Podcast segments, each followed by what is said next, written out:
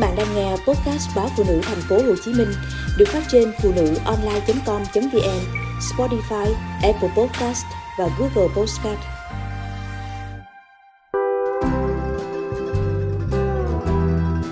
Món dưa nhà quê Bây giờ, dưa môn trong tôi chỉ còn là nỗi nhớ khôn cùng.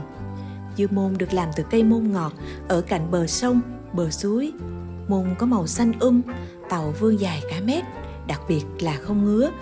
Người làm dưa môn chỉ cần một cái liềm và một sợi dây đi về mé sông, mé suối, lia cái liềm vào bụi môn rồi gom lên bờ bỏ lại đem về. Dùng một vỉ nang tre gài trên mớ dưa môn ấy rồi dằn lại bằng mấy cục đá cho nó nằm im hút nước muối. Để ba ngày sau lên men là đã có thể theo mẹ ra chợ bán cây môn ngọt trước khi thành dưa phải phơi cho heo héo. Sau đó, người làm dưa sẽ mang rửa lại cho sạch các bụi, rồi cắt tàu môn ra từng khúc. Mỗi khúc khoảng từ 10 đến 12 cm và cho vào lu. Nước vo gạo một ít, muối một ít và thêm tí nước lã nữa. Người mua dưa môn sẽ về xả nước cho bớt chua, xong xé ra từng sợi nhỏ bằng đầu đũa, rồi vắt ráo lần nữa Xong thì bắt chảo dầu lên bếp, khử chút tỏi, cho dưa môn vào xào. Thêm tí bột nêm, đường sẽ cho ra một món ăn chua chua, mặn mặn, béo béo, rất ngon miệng. Dưa môn thích hợp với người ăn chay nhưng càng thích hợp hơn với những bữa tiệc nhiều dầu mỡ, thịt cá. Vì thịt cá khiến người ta ngán thì một đĩa dưa môn sẽ cân bằng lại vị giác.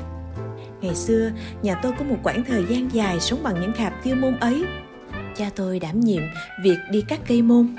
Mỗi chiều, sau khi đi làm về, cha lại cùng chiếc xe đạp sườn ngang và cái liềm đi ra khu vực trảng ông tên hoặc bờ suối giải khổ kiều mà các tàu môn ngọt. Trời chạng vạn, cha mới về tới nhà. Mẹ tháo xe môn xuống, những bó môn xanh ôm nặng trĩu dài hơn cả mét. Rồi mẹ bưng vào góc sân, cất đi để sáng mai đem phơi nắng những đôi chân trần của chị em tôi chạy đùa quanh sân phơi môn có khi cầm mấy tàu môn dài làm ngựa phi, chơi trò đuổi bắt, đến mệt lã trong tiếng cười hồn nhiên. Chiều nắng nhạt, chúng tôi sẽ cùng mẹ gom môn vào và đem rửa. Cái chảo nấu đường to bằng hai vòng tay người lớn của lò đường thủ công nào đó thải ra. Cha đã mua về để làm thau rửa môn. Bao nhiêu tàu môn cứ nhúng vào chảo nước rồi vớt ra các khúc để ráo. Một hạt dưa môn hình thành ngay sau đó những bàn tay bé nhỏ lại cùng mẹ khuấy nước muối đổ vào khạp. Tôi là chị lớn nhất biết đang nang bồ thì đang luôn một cái vỉ để dằn môn. Nếu không dằn lại nó sẽ nổi phình lên và rã ra chứ không ngấm chua được.